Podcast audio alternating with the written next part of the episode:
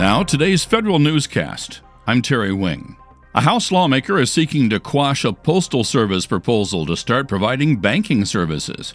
Congressman Patrick McHenry has introduced an amendment to a must pass spending bill to kill the proposal. Senators Bernie Sanders and Kirsten Gillibrand have introduced bills that would allow the Postal Service to conduct some financial services, touting it as one way to stabilize the U.S. Postal Service's financial problems.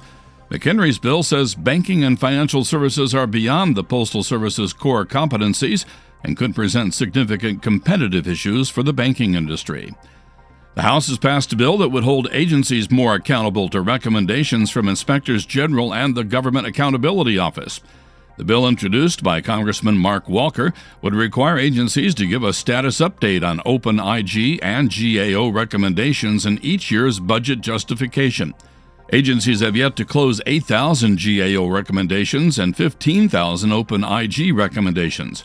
Walker says his bill could achieve nearly $87 billion in cost savings. Senator Mark Warner has introduced a bill that would resolve loopholes for federal employees who relocate for work but can't get reimbursed for the taxes they incur on moving costs and transportation. The General Services Administration issued new guidance that resolved the issue for 95% of federal employees who were affected by the recent changes in the Tax Cuts and Jobs Act.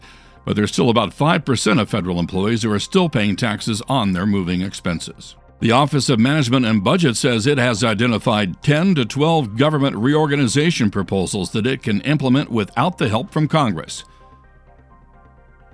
OMB Deputy Director for Management Margaret Weichert testified yesterday about the reorganization proposals before the Senate Homeland Security and Governmental Affairs Committee.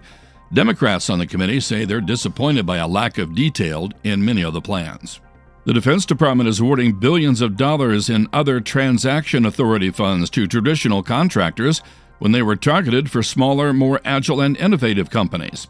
A Federal News Radio report reveals concerns about traditional contractors like Boeing, Lockheed Martin, and Northrop Grumman taking home a lion's share of the OTA funds.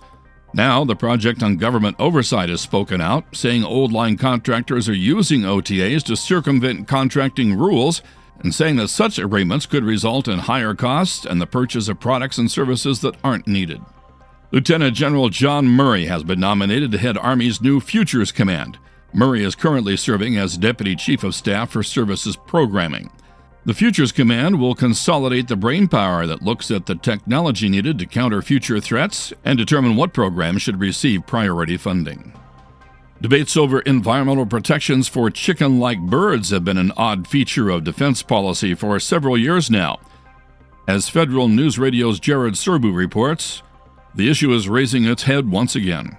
The House version of this year's Defense Authorization Act includes a rider that would bar the Fish and Wildlife Service from protecting the sage grouse and the western prairie chicken under the Environmental Protection Act. It's an issue that routinely consumes hours of debate in the House's markup of the NDAA, but on Wednesday, the Pentagon issued a statement urging lawmakers to drop it altogether. DoD says federal management of those birds has nothing to do with impacts on its training ranges or bases. Jared Serbu, Federal News Radio. Senator Claire McCaskill is continuing to push the Federal Emergency Management Agency on the steps it's taking to ensure proper use of pre-positioned contracts at the state and local levels. Pre-positioned contracts allow for pre-selection of qualified contractors at predetermined prices. Declared debris in the Florida Keys after Hurricane Irma, the Florida Department of Transportation had 18 pre-positioned contracts for debris removal but after the hurricane, McCaskill said it awarded at least two emergency contracts that may have exceeded pre negotiated rates by more than $30 million. The House has approved a bill to have the government update its systems for preserving email. More now from Tom Temin in today's management report. The Electronic Message Preservation Act was sponsored by Maryland Democrat Elijah Cummings. It emphasizes the requirement for agencies to preserve email so that messages remain available for discovery by online searches. It also requires the archivist to report yearly to Congress on the status of White House and agency email preservation. The Senate Homeland Security and Governmental Affairs Committee has yet to move its version of the bill. I'm Tom Temin.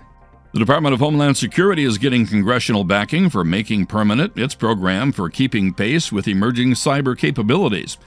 Congressman John Ratcliffe has introduced the Advancing Cybersecurity Diagnostics and Mitigation Act to codify the five year old program.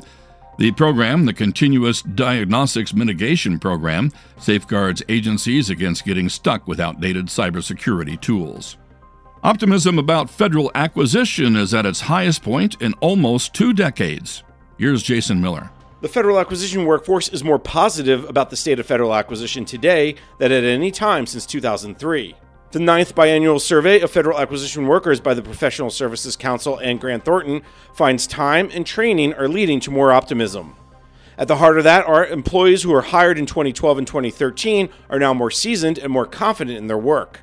Another reason for the positive outlook is the feeling that workers are closing skill gaps and improving communications with industry. I'm Jason Miller.